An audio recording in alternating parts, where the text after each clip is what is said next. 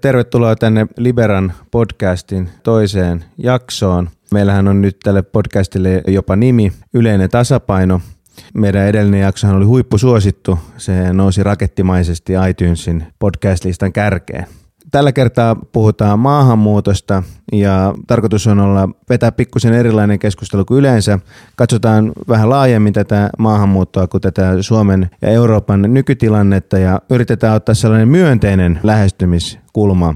Meillä on mielenkiintoinen eh, vieraskaarti, tosin mä just huomasin, että tota, me ei olla ehkä eh, oltu erityisen tasapuolisia tässä, nimittäin meillä on all male panel ja sitä paitsi paneelin jäsenistä, niin merkittävä osa on vihreitä vaikuttajia. Mun nimi on siis Heikki Pursiainen ja mä edustan tätä eh, järjestävää tahoa eli Liberaa. Vieraana meillä on ensinnäkin Antero Levänen, Hok Elanon henkilöstöjohtaja. Tervetuloa Antero. Kiitoksia. Sitten meillä on äh, vihreää voimaa edustamassa tosiaan Jussi Pyykkönen, väestötutkija, äh, yhteiskunnallisen muutoksen tutkija, sä oot laittanut tänne näin. Tähän on aika hieno titteli. Kiitos, kiitos. Ja sitten meillä on äh, vihreiden kansanedustaja Osan Janar, tervetuloa. Joo, kiitos kutsusta. Meillä on tarkoitus katsoa tätä aihetta vähän, vähän eri näkökulmista, mutta tähän alkuun summeeraan tätä asiaa koskevaa taloustieteellistä tutkimusta, joka saattaa olla ihmisille vähän, vähän yllättävääkin. Alan jo ehkä yksi johtavista tutkijoista, ekonomisti Michael Clemens, on kutsunut näitä maahanmuuton globaaleja esteitä biljoonan dollarin seteleiden jättämiseksi kadulle lojumaan. Eli idean ajatuksena on se, että, että vapauttamalla ihmisten liikkuvuutta niin voitaisiin saada biljoonan, biljoonien dollarien edestä yhteiskunnallisia hyötyjä. Tässä niin kuin laskelmassa keskeistä on se, että tämä ihmisten kansainvälisen liikkuvuuden taloudellinen hyöty, suurin osa siitä on, on muuttajan ja tämän perheen hyvinvoinnin nousu. Ja suomalaisessa keskustelussahan tämä unohtuu todella, todella usein. Suomessa on maahanmuuttajat nähdään joko kustannuksena tai sitten jollain tavalla resurssina nykyisille asiakkaille. Että miltä arvoisat vieraat kuulostaa ajatus siitä, että vähentämällä maahanmuuton esteitä niin saataisiin biljoonien dollarien hyödyt helposti globaalilla tasolla?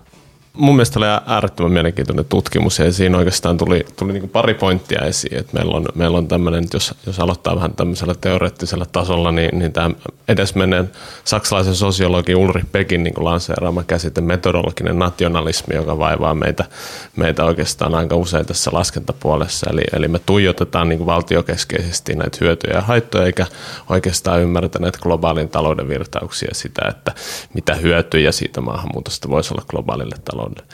Ja sitten toinen pointti on oikeastaan tämä laskentaosaamisen puute, että me ei oikeastaan niin kuin ymmärretä näitä elinkaari, elinkaarivaikutuksia, vaan, vaan tuijotetaan niitä ensimmäisen vuoden kustannuksia, eikä osata laskea, mitä hyötyjä pidemmällä aikavälillä voidaan saada.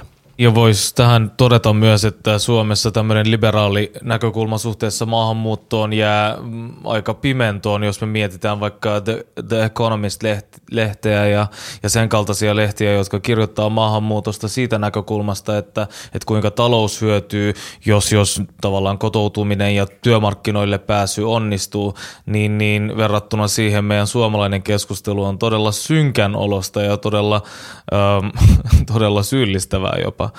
Että et mä sanoisin, että me tarvitaan myös, myös, myös parempaa keskustelua maahanmuutosta. Kyllä mä tuossa voin ihan edellisiin puhujiin yhtyä, vaikka en ole niin paneutunut näihin tutkimuksiin, mutta ehkä kun katsoo ihan tätä pääkaupunkiseudun tai Helsingin seudun toimialuetta, missä nyt tämä Hokelantoki, mitä nyt edustan itse tässä, tuota, meillä käy lähemmäs 300 000 asiakasta joka päivä Hokelannon toimipaikoissa ja yhä suurempi osa asiakaskunnastakin on enemmän tai vähemmän maahanmuuttajataustaista, miten me nyt sitten määritellään maahanmuuttaja tällä hetkellä. Ja tuota, että jotenkin tuntuu, että tämä yleinen keskustelu on ehkä mennyt just siihen, että se nähdään koko ajan tämmöisenä jotenkin niin kuin että maahanmuuttajat tulee tänne vaan ja alkaa nostaa sosiaalietuuksia ja muita. Ja kyllähän varmaan tietysti tämä alkuvaihe, kun tälläkin hetkellä Suomessa on tietysti työttömyyttä on kaikissa, kaikissa väestöryhmissä ja ennen kaikkea, kun tämä on alkanut nyt täällä pääkaupunkiseudulla näkyä tämä ilmiöt ja ennen kaikkea tässä niin sanotussa valkokaulus väestössäkin yhä enenevässä määrin, niin kyllä mä kanssa näkisin, että kun mä olen tämän homman kanssa nyt varmaan kohta 20 vuotta siitä, kun on alkanut ehkä enemmän tai vähemmän maahanmuuttokysymysten kanssa olla tekemisissä päätyönsä kautta, niin miettii, että kyllä edelleenkin niin yllättävän paljon tästä löydetään ne negatiiviset puolet. Eli siinä mielessä mä toivoisin, että tämän keskustelun aikana löydettäisiin kyllä jotakin ratkaisukeskeisiäkin näkökulmia ja näin varmaan tulee käymään. Tässä tutkimuksessa niin, niin tota, on noussut myös esille, esille sellainen seikka, mitä esimerkiksi Land Bridget on korostanut, että, että, että muutto, muuttoliike, työperäinen muuttoliike on itse asiassa huomattavasti parempi tapa poistaa köyhyyttä kuin tämä niin sanottu ihmisten auttaminen, auttaminen paikan päällä. Eli tutkimus viittaisi siihen, että köyhät on köyhiä sen vuoksi, missä ne asuu, ei sen vuoksi, millaisia ne on. Miten, miten tota, te ajattelette tämän, tämän asian, että minkä takia niin, niin tämä hyvin vahvasti suomalaisikin keskustelussa korostuu tämä, tämä niin kuin parempi auttaa ihmisiä siellä paikan päällä, kun, kun tavallaan vaan avata ovia ja niin kuin antaa ihmisten muuttaa sinne, missä, missä ne on tuottavampi? Useassakin tutkimuksessa tuotu aika niin kuin olennaisesti se että me niin kuin hirveän paljon puhutaan siitä maahanmuutosta niin kuin vastaanottamisen näkökulmasta, eikä siitä näkökulmasta, että miksi sieltä lähdetään ja mitkä ne taustat on. Ja, ja jos me ymmärrettäisiin vähän paremmin niitä taustoja, että miksi ihmiset haluaa, haluaa sieltä lähteä, niin me ehkä päästäisiin vähän niin kuin myös paremmin kiinni siihen, että minkä tyyppisiä mahdollisuuksia meidän kannattaa heille tarjota, että me saadaan esimerkiksi työllisyysastetta tai työllisyyttä kokonaisuutena niin kuin myös, myös täällä niin kuin vastaanottavassa päässä ylös. Mutta et, et se tavallaan se iso pointti on siinä, että et, et tavallaan että jos maahan, maahanmuuttokeskustelu on vaan sitä vastaanottoa eikä sitä niin kuin lähtemisen, lähtemisen tota, ää, diskurssia, niin, niin, niin kyllä me ollaan sitten sillä aika yksipuolisessa kuvassa.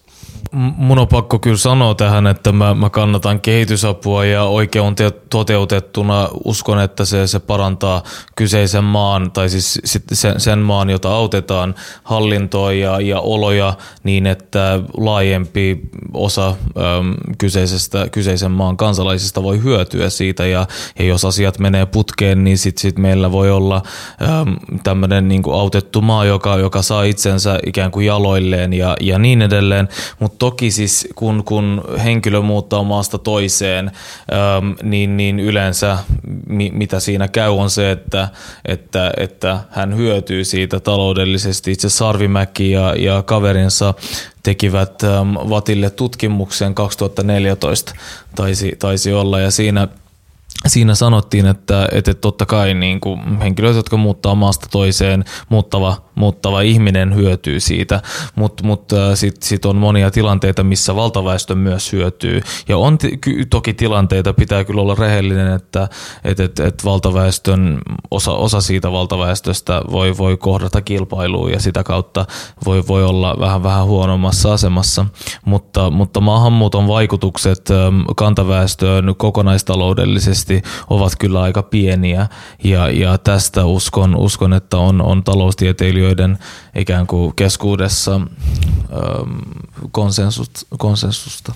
Ja ehkä tota tulisi mieleen, että ehkä tässä kannattaa muistaa myöskin tämmöinen ihan työperäinen maahanmuutto, mitä itse asiassa niissäkin kuvioissa on ollut jonkun verran mukana. Että mä käytän nyt vaikka esimerkkinä. Täällä Helsingin seudulla on pula ammattitaitoisista kokista, kokeista, keittiömestareista. Heillä on hyvin pitkä koulutus, sitä harvaa ehkä tuo ajatelleeksikaan, että tuota ei tuonne kurme, eikä tarvitse olla aina kurmeja ja ravintolakaan, mutta kuitenkin puhutaan alakarte. Ravintolan keittiö vielä mennä kolmenkaan vuoden ammattikoulun suorittamisella, niin me ollaan esimerkiksi tässä nyt vuodesta 2008 ollut mukana semmoisissa hankkeissa, kun ollaan Filippiineiltä tuotu hyvin huippukokkeja, ammatti, taitaa olla tällä hetkellä 50 meillä palkkalistoilla, ja jos ajatellaan sitä Filippiinienkin tilannetta, niin siellähän ihan tietoisesti koulutetaan suurempia määriä ihmisiä kuin mitä se saarivaltio pystyy työllistämään. Ja se ajatuskin on nimenomaan, että nämä ihmiset lähtee muualle töihin ja toisaalta taas niin kuin on huomannut, kun on keskustellut näiden meidänkin työntekijöiden kanssa, niin, niin heidän semmoinen ajatusmaailma siinä elämässä on jo aika pitkälti se, että he pitää huolta siitä omasta perheestään, suvustaan siellä.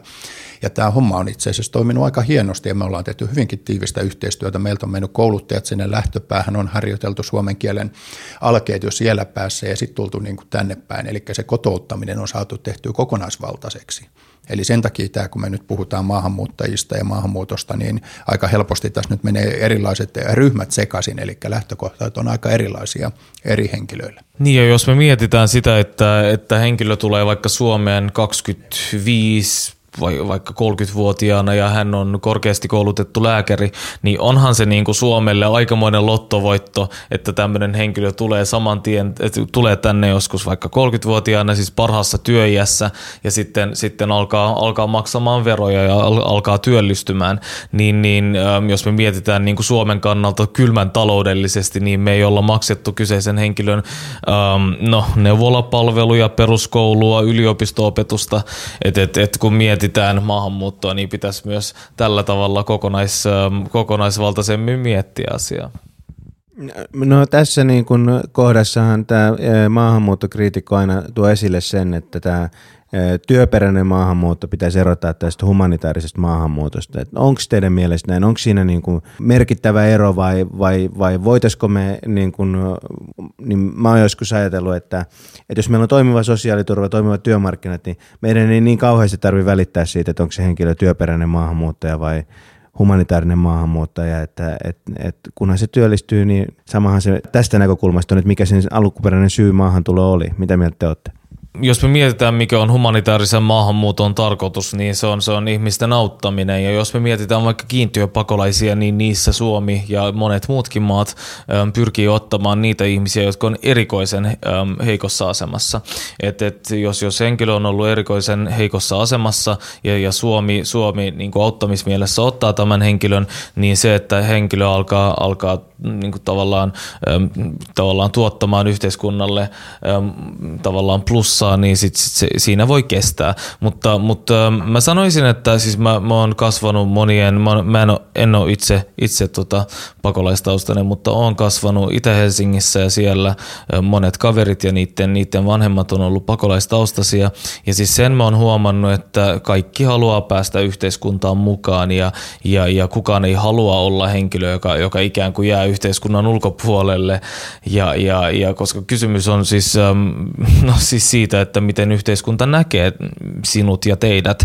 Et, et, äh, on, on paljonkin halua ja itse asiassa mä näen pakolaistaustaisissa kavereissa vielä sen, että ikään kuin ne sais toisen mahdollisuuden elämään ja, ja tosi monet voi olla tosi tosi kunnianhimoisia ja ähm, joo siis parantamalla kotout kotouttamista ja, ja tavallaan työmarkkinoille pääsyä, niin, niin sitä kautta ää, nämä asiat pitäisi ratkaista. Ja jos me mietitään pakolaistaustaisia henkilöitä, meillä on, no, meillä on nykyään eduskunnassa ää, tota, esimerkiksi Nasima, joka on pakolaistaustainen. Meillä on Suomen jalkapallomaajoukkueessa pakolaistaustaisia henkilöitä. Meillä on siis toimittajia, koomikkoja ja vaikka mitä. Että ei tämä ei tämä tilanne ole mennyt mitenkään älyttömän huonosti. Mä en, mä en kanssa itse pidä tota, niin kuin erottelua hirveän, hirveän mielekkänä, että se johtaa, johtaa ehkä vähän, vähän niin kuin vääränlaiseen niin kuin kategoriseen keskusteluun, mutta, mutta se pointti ehkä, mikä, mikä siinä on niin kuin tämmöisessä niin kuin ta, talous, talous tieteellisestä vinkkelistä on ehkä enemmän se, että, että tavallaan, että jos me mietitään puhtaasti niitä investointeja niin kuin työllisyyteen, mitä me tehdään, niin, niin sitten tälle lääkärille, joka tulee sen huippuosaamisen kanssa, niin se on, se on aika pieni se investointi ja aika nopeat ne hyödyt, mutta että sitten toisaalla me ehkä joudutaan tekemään enemmän sitä kotouttamista, jotta me saadaan se työllisyysvaikutus, mutta silloinkin niin kuin jos me osattaisiin laskea se, se vaikuttavuus riittävän pitkälle, niin, niin me nähtäisiin ehkä tarkemmin se, että, että mikä se niin kuin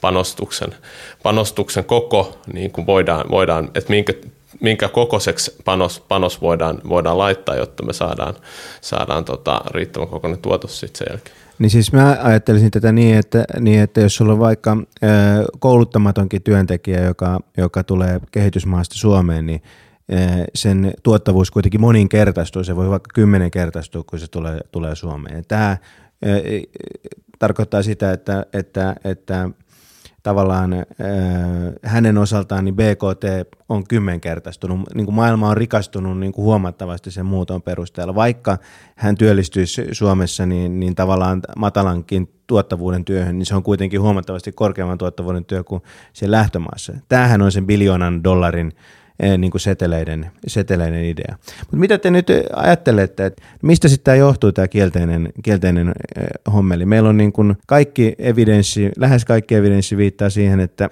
maahanmuutto on, on eh, suuri mahdollisuus parantaa ihmiskunnan olotilaa ja, ja silti, silti niin kuin kielteiset, kielteiset keskustelut jotenkin hallitsee tätä. Tuota, mulla tulisi ehkä ihan taas tämmöinen käytännön, näköinen, tai käytännön näkökulma tässä jossain määrin mieleen, kun aika monessa keskustelussa itsekin on tässä joutunut, mutta on kysytty esimerkiksi Hokelanta, kun nyt on jotenkin profiloitunut, me ei nyt ehkä ole ihan erityisen maahanmuuttajia työllistävä organisaatio, meillä on arviolta noin neljä prosenttia meidän henkilökunnasta, me on tota maahanmuuttajataustaista väkeä ja ehkä Alepa ketju siellä on yli 10 prosenttia, se voi olla, että se on ehkä liitetty siihen vähän, vähän voimakkaammin, mutta on monesti tullut tämmöinen kysymys, että käytetäänkö teillä halpa halpatyövoimaa, niin mä oon sitten alkanut niin kuin sitä aina kysymään, että hei, mitä tällä nyt niin kuin sitten tarkoitetaan, että okei, siitä voidaan olla montaakin mieltä, että onko jonkun e, työehtosopimuksen palkat korkeat tai matalat, mutta meillä Suomessa kyllä valtaosin, mitä voisi uskoa, että ihan pääosin työnantajat maksaa työehtosopimuksen mukaista palkkaa. Oli kyseessä sitten maahanmuuttajataustainen työntekijä tai oli joku muu työntekijä, niin mun mielestä tämmöisiä aika vääriä käsityksiä on tullut. Siitä voidaan sitten olla montaa mieltä, että onko kaupan myyjän palkkaa riittävä taso tai onko sairaanhoitajan palkkaa riittävällä tasolla, niin nämä on sitten omia kuvioita. Niin nämä on ehkä semmoisia ensimmäisiä, mitä mulle tulisi tästä nyt mieleen, että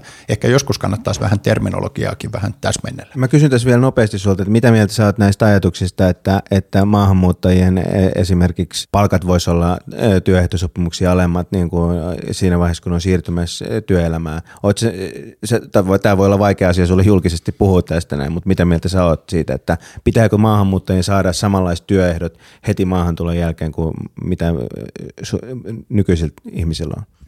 No tämä asia itse asiassa oli viime viikolla aika paljon esillä nyt kun nämä hallituksen esitykset oli tuossa ja mäkin taisin lausua jotakin tuonne taloussanomille ja siitä tuli pikkusen vähän semmoista palautettakin joltakin suunnalta, mutta mä en nyt taas tässäkään ottaisi niin kuin maahanmuuteen. Nythän me kysytään ihan kaiken kaikkiaan siitä, että otetaan, että on vaikka oppilaitoksesta valmistuva 16-vuotias nuori, joka ei ole esimerkiksi pää lähtenyt jatkamaan toiselle asteelle tai ei ole päässyt ja hänelle järjestettäisiin joku lyhyt työkokeilupaikka muutama kuukausi, että hän pääsisi kokeilemaan, että miten työelämän pelisäännöt nyt yle yleensä toimii. Meillä on kaiken maailman tutustu työelämää ja tienaa harjoitteluohjelmia nuorille. Hokelan toki ottaa lähes 2000 tällaista tänä vuonna, ne saa 3500 euroa siitä kahdesta viikosta. Niin mä näkisin, että me kyllä tarvitaan jotain tämmöisiä työkaluja, mutta nyt ei ole kysymys siitä, että ne pitäisi olla erikseen maahanmuuttajille tai jollekin muulle, vaan ne liittyisi enemmän siihen johonkin niihin opintoihin tai johonkin muuhun tämmöiseen vaiheeseen, että ylitetään joku kynnys ja sitä ei tietenkään saa käyttää niin kuin väärin, niin kuin ei muitakaan näitä työelämän juttuja. Sen takia mä en taas halua missään tapauksessa ottaa kantaa siihen, että se pitäisi olla pelkästään maahanmuuttajille, koska siellä on hyvinkin voimakka tai vahvan koulupohjan omaavia ihmisiä, jotka saadaan hyvinkin lyhyellä perehdyttämisellä Suomeen jos vaan, tai suomalaiseen työelämään, jos vaan kielitaito on kohdallaan. Väestötieteilijän vinkkelistä niin kyllä tämä niin maahanmuuton, maahanmuuton historia Suomessa on niin kuin niin kuin väestömuutosten osalta niin, niin varsin lyhyt ja varsin maltillinen. Meillä on 80-luvun lopussa se, se aika, mitä me haikaillaan, haikaillaan vähän joka puolella, niin, niin, niin silloin meillä oli 10 000 maahanmuuttajaa nettona vuodessa, joka on siis käsittämättömän pieni, pieni luku, ja nyt nämä maavyöryt ja tulvat ja, ja mitä muita, muita kansainvaellus. tota, kansainvaellukset, niin, niin nämä, nämä on aivan, aivan pieniä kuitenkin sit verrattuna niin kuin mitä, mitä Euroopassa tapahtuu ja, varsinkin, ja myös, myös niin kuin suhteessa meidän väestön koko. Tämä on niin kuin uusi asia, ja, ja, ja kun se on uusi asia, niin me vähän liioitellaan sitä. Et, et, et siitä se ehkä niin kumpuaa sitten semmoinen niin keskustelu. Nettomaahanmuuton tota, siis 2014 ennen tätä pakolaistilanteen kärjistymistä, niin 2014 nettoma, nettomaahanmuutto taisi olla 17 16 000 tai 17 000. Sehän on aika, se on todella vähän. Itse asiassa monet tutkijat ovat sanoneet, että Suomen, oliko se Myrskylä ja Pyykkönen, jotka, jotka sanoi sano 2014 tai 2015, että, että Suomen tulisi ottaa nettomaahanmuuttajia 34 000, eli tavallaan kaksinkertaisesti verrattuna vuoteen 2014. 2015, eli, eli tämän tavallaan niin uuden tilanteen lukuja ei, ei tietääkseni nyt ole, ole vielä saatavilla, mutta, mutta siis et silloin ollaan lähellä tätä ehkä, ehkä tätä, tätä toivottua lukua.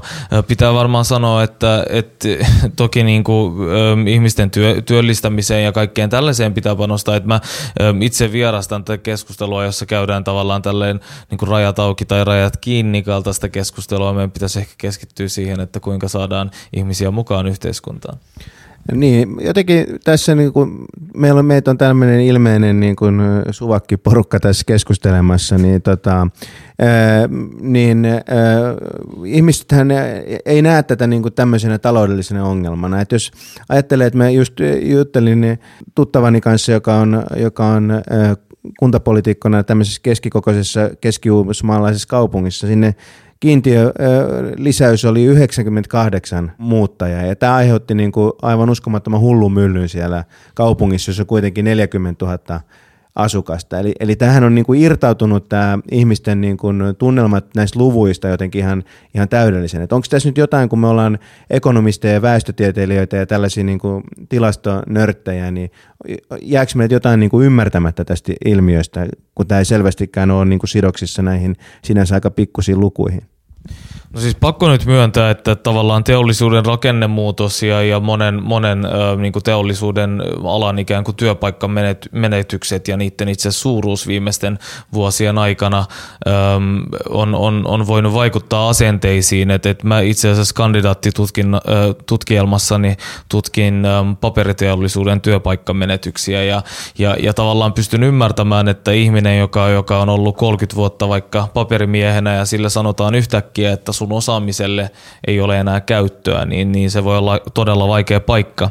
Ja, ja, ja Suomessa on, on, on toki työttömiä, mutta, mutta, mutta pitää myös muistaa samalla, että meillä on tosi paljon avoimia työpaikkoja. Että tämä jää tässä, tässä keskustelussa ehkä, ehkä niin kuin, pimentoon ja, ja pitää myös muistaa, siis tämä on ihan fakta, että Suomen työikäinen väestö vähenee tilastokeskuksen mukaan vuoteen 2030 asti asti, eli nyt seuraavat 14 vuotta. Et, ähm, jos meillä vähenee ikään kuin ähm, työtä tekevien ihmisten määrä, niin kyllä sille pitää tehdä jotain. Et, ähm, ei tämä ei tää, niin kuin, et, et, on ihan fakta. No tämähän onkin hyvä silta tähän meidän niin seuraavaan teemaan, joka, joka on just tämä väestötieteellinen näkökulma.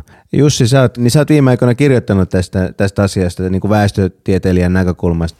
No ehkä, ehkä luku, lukujen näkökulmasta niin keskeiset pointit on se, että työikäisen väestön määrä siis tässä, tässä katsottuna niin 18-64-vuotiaiden määrä niin tulee vähentyä seuraavan 10 vuoden aikana noin 80 000 hengellä. Ja se on niin kuin aika iso luku.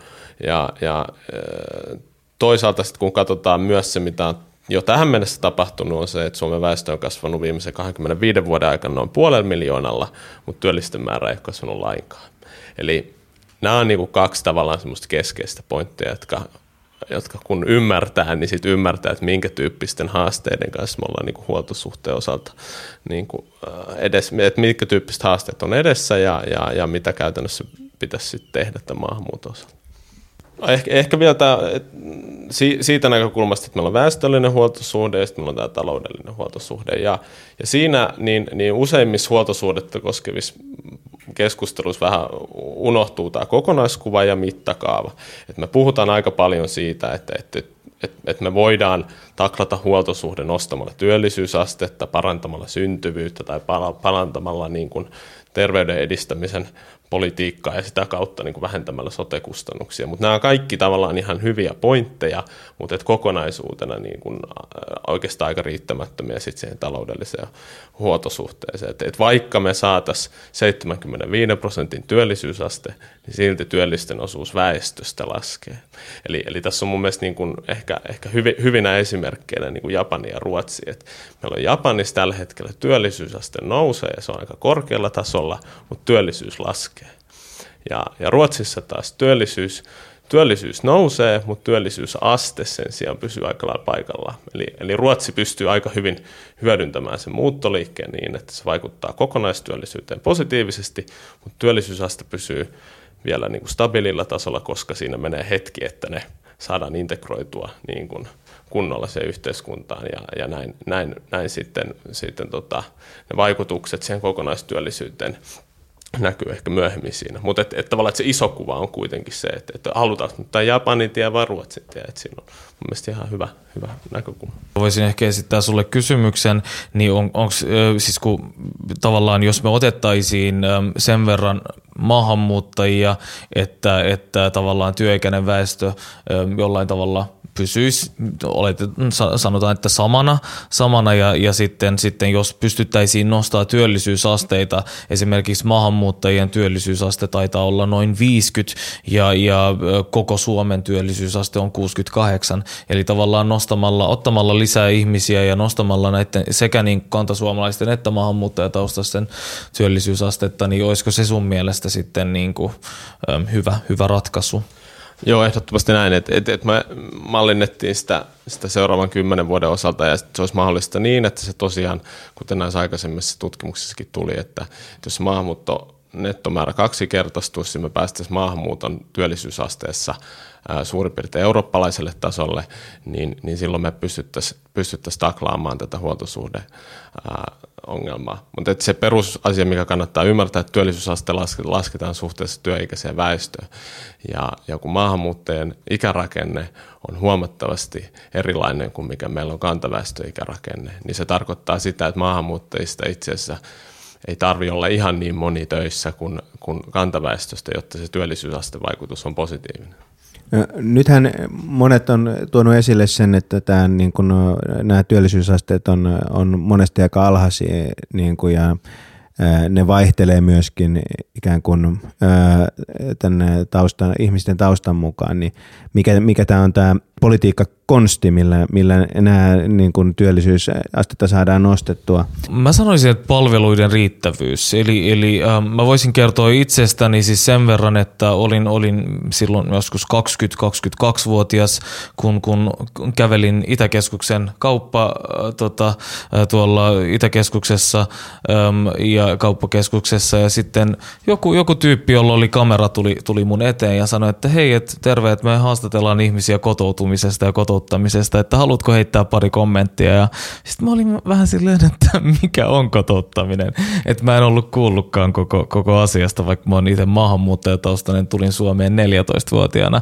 E, en ole siis turvapaikka paikanhakijataustainen tai, tai pakolaistaustainen, mutta, mutta en ollut siis kuullut tästä mitään.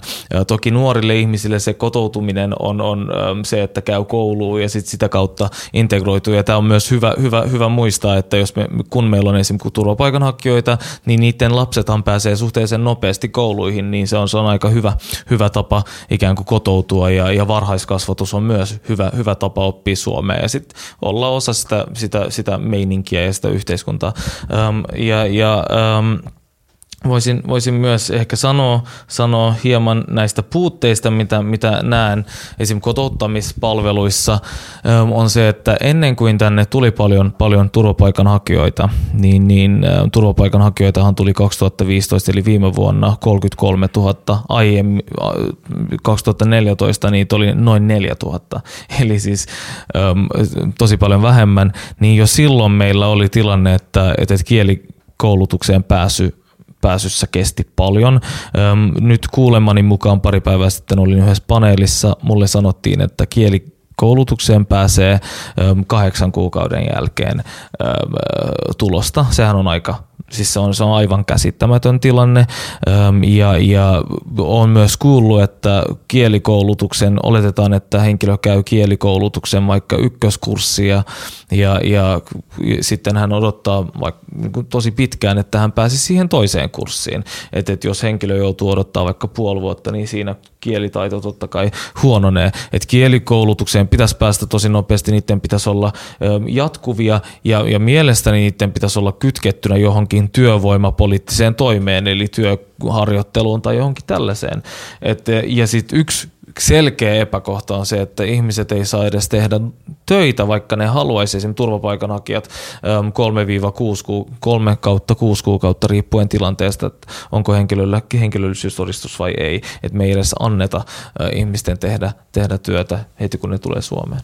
Niin kyllä näin, kun taas katsoo vähän käytännön näkökulmasta. Ison työnantajan edustajana meillä on 6000 ihmistä ja paljon ollut ehkä tässä viimeisen, no, me aloitettiin vuonna 1999 tietyt maahanmuuttajataustaisen henkilöstön koulutukset ja nehän on jalostunut tietysti vuosien varrella paljon, mutta se missä mä oon ehkä itse tota, hyvin vahvasti samaa mieltä, kun mä mietin nyt tota, nuorta polvea. Meillä on kyllä näitä siis, kun sanoit äsken tota, osan, että, tuota, että nuoret pääsee kouluun, hehän pääsee, mutta monella maahanmuuttajataustaisella nuorella on se haaste, että heillä taittaa se koulutus jäädä siihen esimerkiksi peruskouluun. Eli on haasteita saada se peruskoulu suoritettua niin hyvin, että se pääsisi jatkamaan ammattikouluun tai lukioon. Ja jokainenhan tietää, että kun jos vanhemmat ei ole käynyt suomalaista koulujärjestelmää läpi, niin sä et välttämättä kotonta saa ihan samaa tukea kuin kenties joku toinen. Ja tässähän tulee nyt sitten se ensimmäinen kynnys, että kuinka moni, että kai sieltä osa menee yli ja mä oon nähnyt, että on todella loistavia tyyppejä ja tullaan varmaan näkemään, niin kuin tälläkin hetkellä nähdään jo poliitikkona ja monina monina muina, mutta kuitenkin aika pieni osa sitä porukkaa itse asiassa. Ja tätä varten mun mielestä on tehty aika hienojakin juttuja, muun muassa ollaan itsekin oltu SPRn kanssa aikanaan jo perustamassa läksyhelppi-toimintaa, mikä oli tämmöinen maahanmuuttaja nuorten iltapäiväkerho toiminta, mikä on nyt laajentunut lähes Suomen laajuiseksi, että saataisiin nuoret niin kuin suorittamaan se peruskoulu niin hyvin loppuun, että saadaan heidät jatkokoulutukseen, koska se koulutus on se ainoa mahdollisuus, koska tämä kohtaanto-ongelma, mikä näkyy sitten työmarkkinoilla laajemmin, meillä on työpaikkoja, mutta ne edellyttää tiettyä ammattitaitoa ja osaamista. Toisaalta me tiedetään, että yli miljoonaa on tällä hetkellä tota, jo eläkeläistä yli 65-vuotiaista ja meillä koko ajan sille puolelle siirtyy väkeä enemmän. Me tarvitaan ammattityövoimaa palvelualoille, mutta sana on painoarvolla ammatti.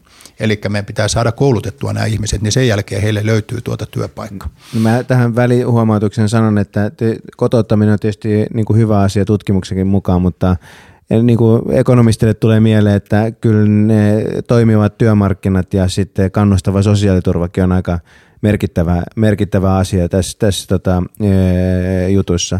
Vielä, vielä kuitenkin sit kotouttamista sen verran, että et, et, et meillä, on, meillä on vähän se, se haaste tässä ollut, että me maksetaan aika paljon – paljon tota, noin, niin kurssituksesta ja, ja vähän vähemmän sitten tuloksista. Eli, eli, eli jos me pystyttäisiin pikkuhiljaa kääntyä siihen suuntaan, että me alettaisiin katsoa, että mitä vaikuttavuutta erilaisilla palveluilla on ja maksetaan niiden perusteella, niin sillä voisi olla iso vaikutus. Toinen, toinen puoli, mitä me voitaisiin lähteä miettimään enemmän, on se, että kun meillä on varmaan niin kuin budjettitaloudessa tiettyjä haasteita, haasteita rahoittaa tätä kotouttamista, että vaikka me niin pystyttäisiin mallintaa, että investointi tähän kotouttamiseen on järkevä, niin kuin kokonaistaloudellisesti kymmenen vuoden ajalta, jos katsotaan, niin, niin silti meillä saattaa olla budjettitalouden kanssa haasteita. Silloin voitaisiin miettiä, että minkä, minkä tyyppisiä mahdollisuuksia yksityisellä pääomalla on tässä.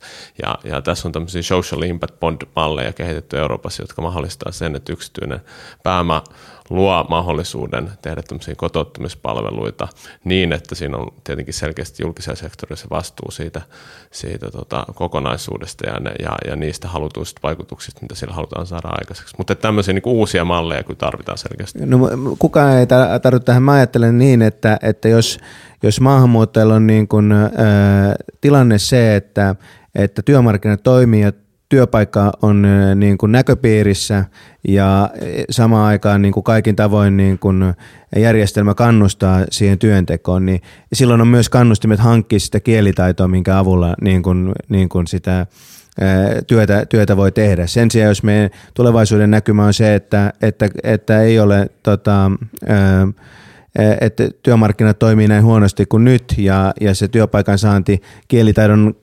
kielitaitoisanakin on, on epävarmaa, niin, niin silloin myöskin kannustimet hankkia tätä kielitaitoa, kannustimet kotoutua on, on niin kuin alemmat. Mitä mieltä te olette tästä?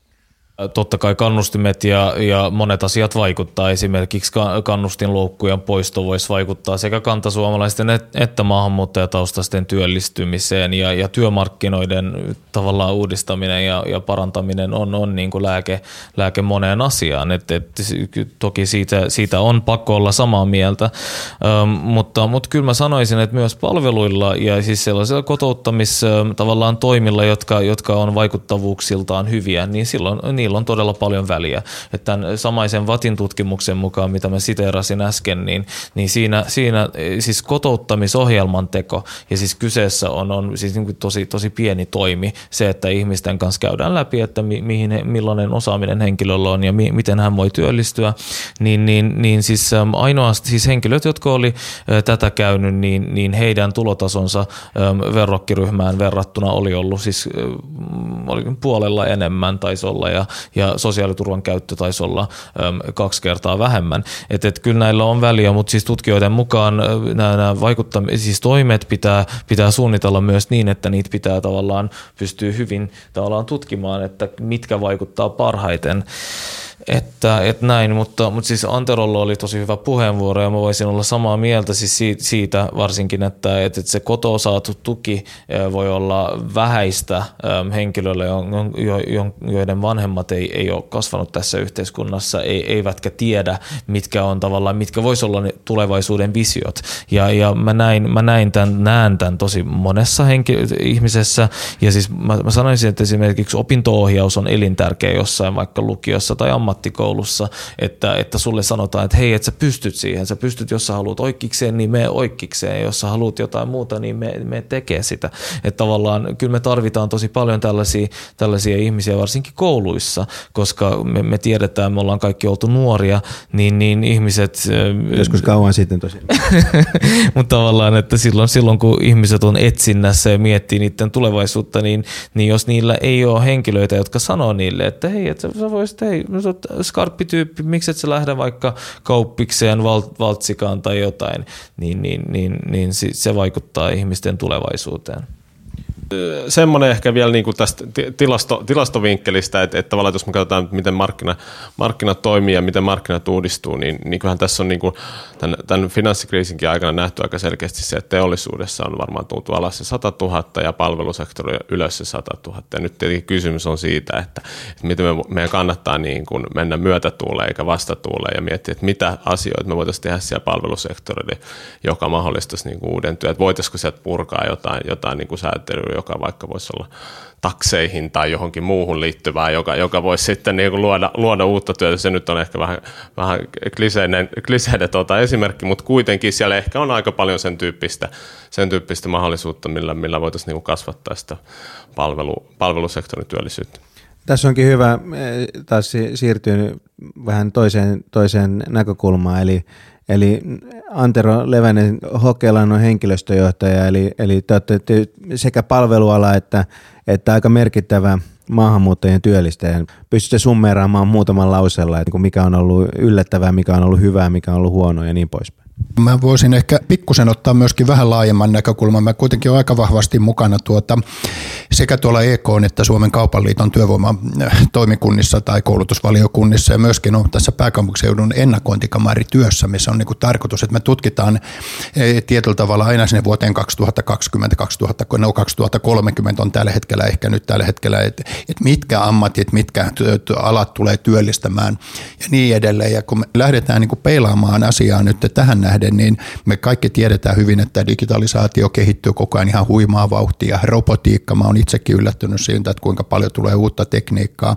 Tietyt yksinkertaiset ammatit, mitä nyt on jo tietyllä tavalla kadonnut koko ajan, ihan 60-70-luvulta lähtien teollisuuden puolelta, linjatyöt, pakkaustyöt, että mille aloille meidän kannattaa sitten kouluttaa ja kehittää niitä ihmisiä, niin se on ihan niin kuin – Tuossa Jussi totesi, että kyllähän palvelualat on tietyllä tavalla kasvava kokonaisuutena, mutta sielläkin on hyvin erilaisia palveluita. Että siellä on tietynlaiset yritysten tukipalvelut ynnä muut, niin niitä tulee erilaisia. Että yhä enenevässä määrin yritykset ostavat ulkonta erilaisia palveluita. Kaikista enitenhän nämä sosiaali- ja terveysalan tehtävät tulee, jos katsotaan ihan näitä ihan virallisia ennusteita, mitä on katsottu. Sitten voi olla taas jopa yllätyskin, että joku kaupan puoli, mikä on koettu tällä hetkellä, että se työllistää paljon. Sehän on Suomen suurin yksittäinen toimiala, että lähes 300 000 ihmistä taitaa noin laajasti jotain olla kaupan puolella. Sinne on tulossa automaattikassat, sinne on tulossa tapahtumaa kaikkea muuta.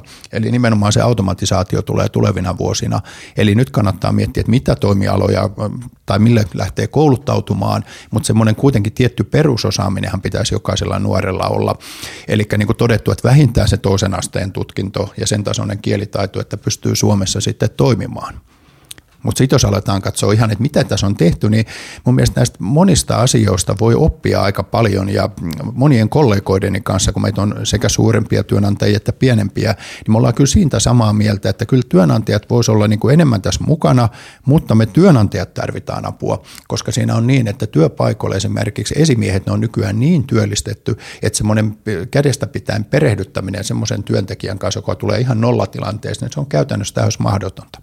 Me tarvittaisiin erilaisia erilaisia työvalmentajia, työohjaajia, ja mä heittäisinkin siinä nyt ehkä haasteen, että sen sijaan, että me järjestetään jotain ammattikursseja, missä ihmiset kolme kuukautta istuu ja kuuntelee, miten töitä pitäisi hakea tai tehdä. Me tarvittaisiin semmoisia, ketkä ihan suoraan saattaa ihmisiä työn äärelle. Ne on ehkä siellä tekemässä heidän kanssaan muutaman päivän, viikon. Näitä samoja malleja ollaan muun muassa kokeiltu.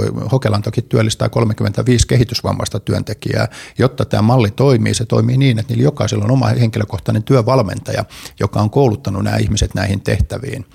Eli niin kuin tämmöisistä voitaisiin hakea semmoisia uusia muotoja, millä me voitaisiin, tämä voisi olla semmoista tuloksellista toimintaa. Mun mielestä tämmöiset työvalmentaja-ammatit, niitähän on kyllä, mä tiedän jopa yksityiselläkin puolella, että ne voi olla jopa vähän niin kuin siihen tulokseen sidottu heidän palkkauset, kun löydetään se työpaikka sille henkilölle ja saadaan hänet perehdytettyä ja taas otetaan uusi asiakas. Ja kyllä täältä löytyy monia. Täällä on kokeiltu työosuuskuntia. Me aikana 99 jo perustettiin yksi työosuuskunta, mikä tämmöistä niin sanottua aluksi keikkatyötä ja sitten vakituista työtä välitti ihmisille. Ja me ollaan nähty Suomessa hyvin, että kuinka maahanmuuttajataustaiset ihmiset erityisesti on ollut hyvin yrittäjähenkisiä. Niin, niin kun sanot, puhutaan aina maahanmuutosta, niin me unohdetaan, että maahanmuuttajat voivat myös, myös toimia yrittäjinä ja työllistää muita ihmisiä. Ja se on asia, joka, joka, joka yleensä jää, jää pimentoon ja, ja se pitäisi muistaa itse asiassa, jos, jos ähm, yhden ähm, Jorosen tutkimuksen mukaan 2012, niin ähm, tässä on listattu vieraskielisten miesten yrittäjyysaktiivisuus, eli, eli pelkästään miesten. Ja äidinkieleltään esimerkiksi turkkia ja kurdia puhuvia, puhuvista, niin, niin yrittäjien osuus työllisistä on yli 30. Et jos me mietitään, että kantasuomalaiset tai kaikkien suomalaisten äm, tota, asteikolla tätä yrittäjyysosuutta, yri, yrittäjyysosuutta niin, niin sehän on 10 prosenttia. Et, et me nähdään, että et, et, et, et sitten sit on, on ryhmiä, jotka, jotka sitten toimii todella paljon enemmän yrittäjinä. Toki voidaan kysyä, että onko se pakko yrittäjyyttä, että onko se sen takia, että ne ei pääse niin kuin tavallaan palkansaajiksi, mutta, mutta syystä tai toisesta niin on, on tämmöinen kehitys olemassa varmaan se fokus kannattaisi viedä sinne, sinne niin kuin pienyrityksiin, yksinyrittäjiin ja, ja, ja siinä, siihen, että, että, miten, miten, mitä asioita siellä voitaisiin tehdä, mitkä niin helpottaisi, helpottaisi sitä yrityksen perustamista ja, ja ensimmäisten työntekijöiden palkkaamista. Meillä on kuitenkin selkeä tämä tilannekuva tavallaan siinä, että jos me halutaan työllisyyttä lisää, niin ne uudet työlliset on tullut oikeastaan niin alle 10 hengen yrityksiä ja toisaalta me tiedetään, että, että yrittäjän, maahanmuuttajien yrittäjyysaste on, on, on kantaväestö korkeampi, niin, niin mun mielestä siinä on aika selkeä tilannekuva siitä, että mihin meidän kannattaisi panostaa. Esimerkiksi Hokelannossa, että millainen tämä on tämä maahanmuuttajataustaisen työntekijöiden urapolku, että onko ne kaikki suorittavan työntekijöitä vai onko, siellä ihmiset edennyt urallaan, urallaan onko teillä esimiestehtävissä maahanmuuttajataustaisia henkilöitä ja niin poispäin?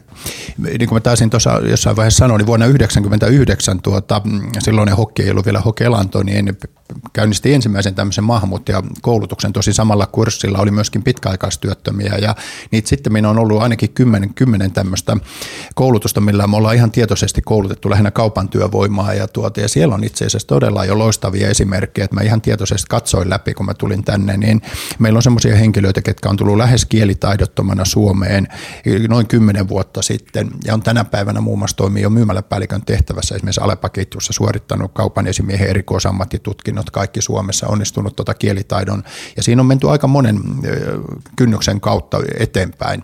Ja sitten niin kuin todettiin, että tämä työperäinen maahanmuutto on sitten taas se oma kuviosa, koska näiden ihmisten lähtökohdat on ehkä siinä mielessä, vaikka tuossa aluksi vähän puhuttiin, että jossain vaiheessa heidän pitää olla kaikki samalla viivalla, mutta kyllä se lähtötilanne, kun siellä on joku yritys tuomassa ihmisiä Suomeen, järjestää heille kaikki fasiliteetit, asunnot, katsotaan kaikki tämän tyyppinen, niin onhan se ihan toinen tilanne kuin se, että joku tulee tänne itse eikä edes tiedä, että mistä sä lähdet hankkimaan itselle sosiaaliturvatunnusta, jotta sä saisit pankkitiliin, jotta sä pääsisit tekemään jonkun muun, että mistä sä saisit verokortin, niin on se alkutilanne on aika, aika kaukana näissä kahdessa eri ryhmässä toisistaan. Mutta niin kuin todettu, että kyllä itse asiassa on monet on edennyt jo hyvällä mallilla, mutta kuitenkin yllättävän pieni määrä, ja mä ehkä itse pelkäisinkin, että ne suurimmat haasteet meillä voi olla kyllä vielä edessä, koska nyt meillä alkaa olla kohta yhä koulutetumpaa maahanmuuttajataustaista väestöä, ja löytää löytääkö he paikkansa sitten yrityksistä niin sanotusti ensiksi päällikköinä ja pikkuhiljaa johtajina ja, ja sitten kun tämä Suomi on vielä aika tota, pitkä ja kapea maa ja se mikä täällä ehkä on jossain määrin jo arkea pääkaupunkiseudulla, niin se ei välttämättä kyllä sitä ole tuolla muualla Suomessa ihan kaikilta osin. Ne on hyvin paikkakuntakohtaisia nämä en ole jossain kerran käyttänyt esimerkkinä itseänikin siltä, vaan mä oon kotkalainen, Kotkasta kotosi ja edelleen kakkoskoti siellä. Ja 60-luvulla, kun siellä pikkuskidinä heilu, niin se oli 35 000 asukkaan kaupunki, jossa oli 50 000 merimiestä siinä aikaa vuodessa. Laivat oli satamassa pitkään ja katukuva oli hyvin värikäs. Me totuttiin näkemään siellä erilaisia ihmisiä ja muita. Ei kotkalaiset ketään ihmettele. Ja sitä aikanaan sanottikin savolaisten Amerikaksi, kun sinne tultiin jo vuosisadan alussa Savo, Savosta ja niin edelleen. Ja sitten on taas joitakin paikkakuntia, missä voi olla hyvinkin niin kuin itse asiassa suurta hämmästystä kun sinne tulee 90 turvapaikanhakijaa tai jotakin muuta, niin mä luulen, että näilläkin on oma vaikutuksensa vielä siihen, että miten, miten siellä sitten pääsee etenemään ja minkäkin tyyppisiin tehtäviin. Mutta mä toivoisin kuitenkin sitä, että vaikka me käytetään nyt esimerkkinä näitä sisääntuloammatteja, siivousalaa, pussikuskeja, ehkä kaupan perustehtäviäkin jossain määrin, niin nyt se kysymys on siitä, että millä me saadaan näitä ihmisiä ihan todella heidän koulutusta ja pätevyyttä vastaaviin tehtäviin. Ja se on ehkä se suurempi haaste sitten kuitenkin kuin se nimenomaan sen sisääntuloammatin löytäminen. Mä näen äh, entistä enemmän ähm, tota, korkeakoulutettuja maahanmuuttajia tässä yhteiskunnassa. Törmään ähm, Kaisa-kirjastossa äh, ihmisiin, joilla on erilaisia taustoja. Äh, mulla on ystäviä, jotka on maahanmuuttajataustaisia, jotka on työllistynyt aikkalääkäreinä, hammaslääkäreinä, ähm, no, ekonomisteina. Mulla on kavereita, jotka on yliopistossa tutkijoina, joilla on erilaisia taustoja. Et kyllä sitä on lisääntymässä ja, ja se, varsinkin Helsingissä, niin, niin se, se aika alkaa olla arkea ja se, että, se, että sulla on vähän oudompi nimi, niin, niin se, se ei merkitse kellekään yhtään mitään, että, että ihmiset katsoo, että mikä on se tavallaan mihin henkilö pystyy ja, ja sen kautta tavallaan sitten lähdetään eteenpäin. Et, et kyllä mun mielestä se on aika myönteistä kehitystä, että, että katsotaan sitä osaamista ja, ja annetaan ihmisille mahdollisuuksia, koska mä muistan silloin, kun joskus yliopiston alussa hain työpaikkoja, niin, niin aina pohdin, että mitäköhän nämä ihmiset ajattelee esim. mun nimestä ja, ja siitä, että mun äidinkieli on vaikka turkki. Et mä, mä, mun taktiikka oli se, että mä aina soitin perään, koska mä halusin varmistaa, että, että, että ne tietää, että mä osaan kunnolla suomea ja niiden mielikuvat, mitä, mitä niillä mahdollisesti onkaan, niin mä, mä ikään kuin tavallaan ähm, tota, mu, muutan niitä mielikuvia, jos niillä on negatiivisia mielikuvia, mutta mut, kyllä tämä on etenemässä kun me tiedetään kun tutkimusten mukaan, että ammatillinen liikkuvuus on, on kasvanut, kasvanut viimeisen kymmenen vuoden aikana aika selkeästi ja, ja myös se, että siellä on selkeitä läpikulkuammatteja, ja, joiden kautta ikään kuin hankitaan se pätevyys sitten ehkä korkeampiin positioihin, niin, niin miten me otetaan tämä huomioon ennakoinnissa ja, ja siinä, että mille aloille me koulutetaan, niin, niin tämä on mun mielestä aika keskeinen pointti. No nyt lopuksi vielä, niin jos ajattelee, niin tässä on nyt kaksi vähän semmoista kilpailevaa visio Suomesta. Että jos meillä toinen vaihtoehto on tämmöinen niin kuin yhä sulkeutuneempi Suomi, jossa väestöryhmien ähm, välit kiristyy ja äh, katupartiot partioi kaduilla ja sitten toinen visio on tämmöinen niin kuin, sanotaanko avoin ja rohkea Suomi, johon, josta, johon ihmiset muuttaa ja josta ihmiset muuttaa ja kuhina, kuhina käy ja ää, katukuvaa värikäs kuin 60-luvun Kotkassa konsanaan, ää, niin ku, kumpi teidän mielestä on todennäköisempi tota, tulevaisuuden kuva ja miten me voidaan vaikuttaa siihen, mi, mi, mi, miltä tämä tulevaisuus näyttää? Ihan muutaman lauseella jossain? No kyllä mä lähden tuosta 60-luvun Kotkasta liikkeelle, että et kyllä, me, kyllä nämä on niin, niin, niin kovaa, kovaa kerrotaan tämä, tämä tilasto, tilastopuoli, mitä meillä on niin kuin edessä, että et jos me 80 000 työikäistä tästä lähtee seuraavan kymmenen vuoden aikana, niin, niin kyllä meidän, meidän työllisyys lähtee väistämättä alas. Ja, ja itse asiassa mä väitän, väitän provokatiivisesti tämä loppu, että meidän niin kuin talousennusteissa ei tällä hetkellä ihan kaikissa ole ihan täysin huomioitu se, että mitä, mitä muutoksia meidän työvoimassa tulee tapahtuu jatkossa ja ne on ehkä jopa aavistuksen optimistisia sen osalta.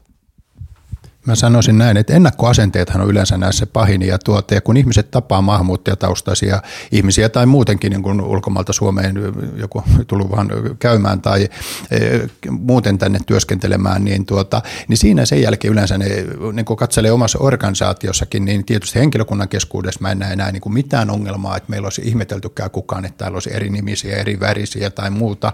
Ja sitten jos ajatellaan vielä, että kauppahan on hyvin tämmöinen avoin paikka, että siellä kun asiakkaat näkee paljon muuta ihmistä, niin, tota, niin mä sanoisin, että kaupalla on aika monen tämmöinen niin kuin asennekasvattajan rooli tässä yhteiskunnassa sillä tavalla, eli sen kaupan vastuullisuus, kun puhun nyt niin kuin vähittäiskaupan näkökulmasta, niin, niin tämä on vain yksi tietysti tämmöinen näkökulma tähän, mutta että se, että meidän pitää saada semmoisia kohtaamisia aikaiseksi, että tämä Suomi aukeaa ja huomataan, että me tehdään kaikki tätä samaa duunia täällä. Ja, ja vaikka se kieli ei olisi nyt ihan yhtä sujuvaa jokaiselta, niin ainahan täällä on erikielisiä ihmisiä ollut. Ja jos ei muuta, niin onhan meillä ollut murteita, onhan niitäkin aikanaan ihmetelty ja nykyään niistä ollaan jopa ylpeitä, kun se halutaan säilyttääkin, vaikka muutettaisiin pääkaupunkiseudulle.